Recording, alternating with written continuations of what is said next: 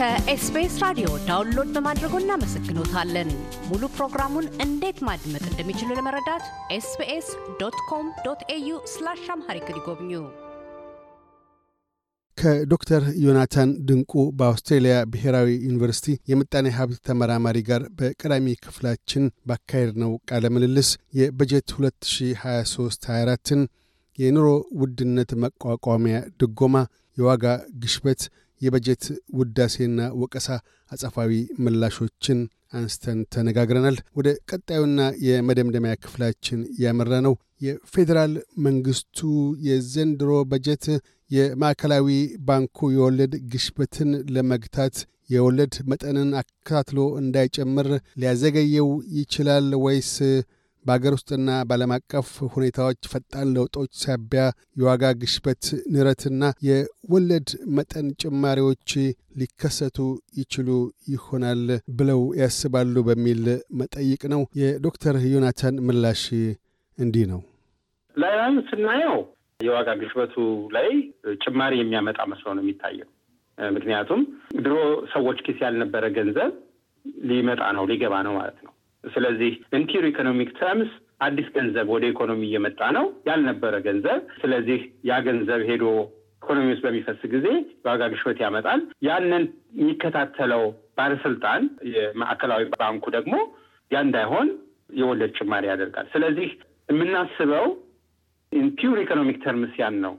ነገር ግን በአብዛኛው መርሳት የሌለብን አሁን ድጎማ እያገኙ ያሉ ሰዎች በአብዛኛው low income ናቸው። በአብዛኛው አሁን ባለው የዋጋ ግሽበት የተዳከሙ የመክፈል አቅማቸው ብዙዎቹ በሶስት በአራት ዙር ወደኋላ lag ያደረጉ ቤተሰብ አሉ። የ bill ለመክፈል ማለት ነው፣ mortgage ለመክፈል ወይም ደግሞ የ medical bill ኣቸውን ለመክፈል እየተደረገው ያለው በጀት ምናልባትም የሚሰጠው ድጎማ ለእነዚህ ሰዎች relief እንኳን ቢሰጥ most probably ገንዘቡን በሌላ ቁሳቁስ ላይ ወይም ደግሞ ኢኮኖሚ ውስጥ የሚያፈሱት ሳይሆን እንደ መጠባበቂያ እንደ መጠባበቂያ ለራሳቸው ለቤተሰባዊ በጀት ይይዙታል ተብሎ የሚገመተው ካለው ጫና የተነሳ ማለት ነው። ወይም ደግሞ የነበረባቸውን ክፍተት የሚሞሉበት ነው የሚሆን እንጂ አዲስ ፍላጎት አሳድረው ኢኮኖሚው ላይ ይበትኑታል ተብሎ አይታሰብም።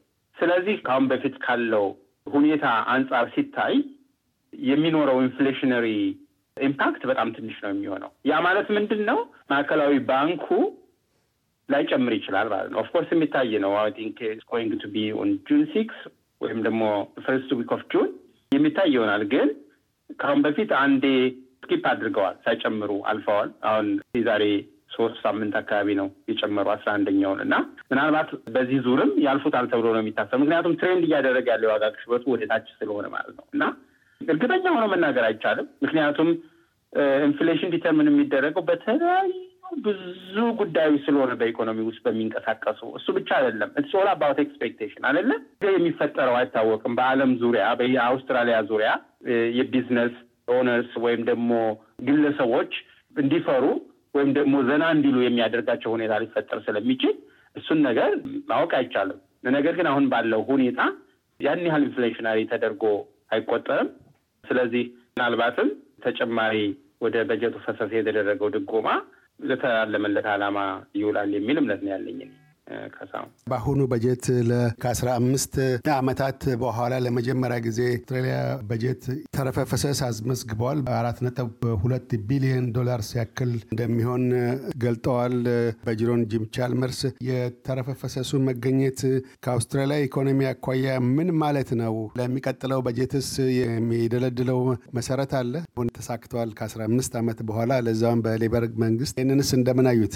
እውነት ነው። አስራ አምስት ዓመት በፊት ማለት እንግዲህ ሁለት ሺ ስምንት ሁለት ሺ ሰባት ነው። እርግጠኛ አይደለሁም። ፒተር ጆን ሀዋርድ የቆመው። ሲወጣ ኬቨን እውነትን ነው እና ብዙ የተለመደ አይደለም ለሌበር መንግስት ማለት ነው። በሌበር በኩል ፖል ኪቲንግ ላይ ነው የቆመው። አሁን ለመጀመሪያ ጊዜ መምጣቱ ነው። በሊበራል በኩል በኮስቴሎ ላይ እውነት ነው።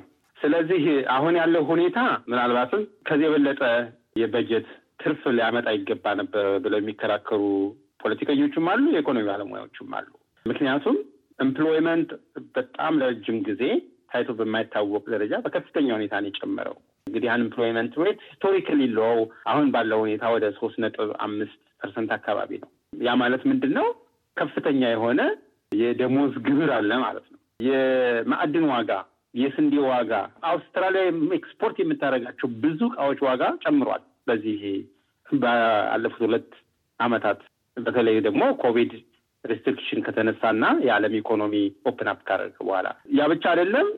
ብዙ ሰዎች የስራ ተጠቃሚ ሲሆኑ የቢዝነስ የኢኮኖሚ ትርፋማነት እየጨመረ ሲሄድ መንግስት ያወጣ የነበረው ወጪም ቀንሷል። ይሰጠው የነበረው ምሳሌ employment benefit እንዲሁ በቀላሉ ብንወስድ ማለት ነው እና ይህ ሁሉ ሲደመር ከአራት ቢሊዮን ዶላር በላይ ትርፍ መኖር ነበረበት። እሱ ብቻ አይደለም። የሁለት ሺ ሀያ አራት በጀት ሀያ አምስት በጀት deficit ውስጥ በሚገባ ተመልሰው እና የሁለት ሺ ሀያ አራት በጀትም ትርፍ መሆን ነበረበት በዚህ አሁን ባለው ነባራዊ ሁኔታ የሚል እይታ አለ። አንተ የትኛው ጋ ነህ ብትለኝ በትክክል እርግጠኛ ሆኜ ቁጥሮችን ስላልደመርኩ ሳልቀንስ መናገር ባልችልም፣ ነገር ግን አዎ ትክክል ነው። favorable የሆነ ቢያንስ balanced የሆነ በጀት እንዲያው ትርፍ ባይሆን እንኳን balanced የሆነ በጀት ለሚቀጥሉ ሶስት አራት በጀቶች የሚሆን ነገር አለ ብዬ ነው ማስበው እና it's not surprising አሁን ካለው ነባራዊ ሁኔታ ጋር ተቃዋሚ ፓርቲዎቹ እንዲሁም እኛ ብንሆን ኖሮ ለሶስት ለአራት በጀት የሚሆን ትርፍ እናመጣ ነበር እያሉ ነው። ስለዚህ ያለው ሁኔታ ያንን ይመስላል። ያም ሆነ ይህ ግን deficit መኖሩ ምናልባት እንግዲህ ወደፊት ግብር ሊጨምር ይችላል የሚል ፍርሃት አለ።